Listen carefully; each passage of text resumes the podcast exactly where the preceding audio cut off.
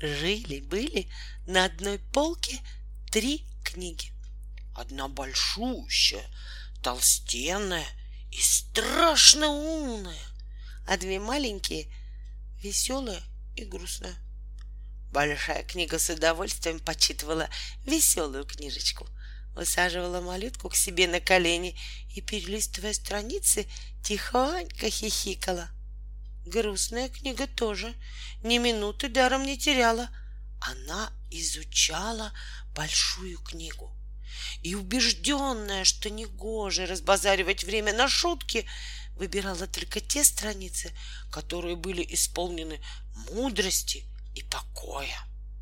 Вот только сама от этого становилась все печальнее. Ты что-то совсем уж грустный делаешься, — сказала ей как-то умная книга. Такую тебя никто и читать-то не возьмет. Взяла, да и вытряхнула из бедной малютки все запутанные и ненужные мысли. И та снова стала просто-напросто грустной книгой.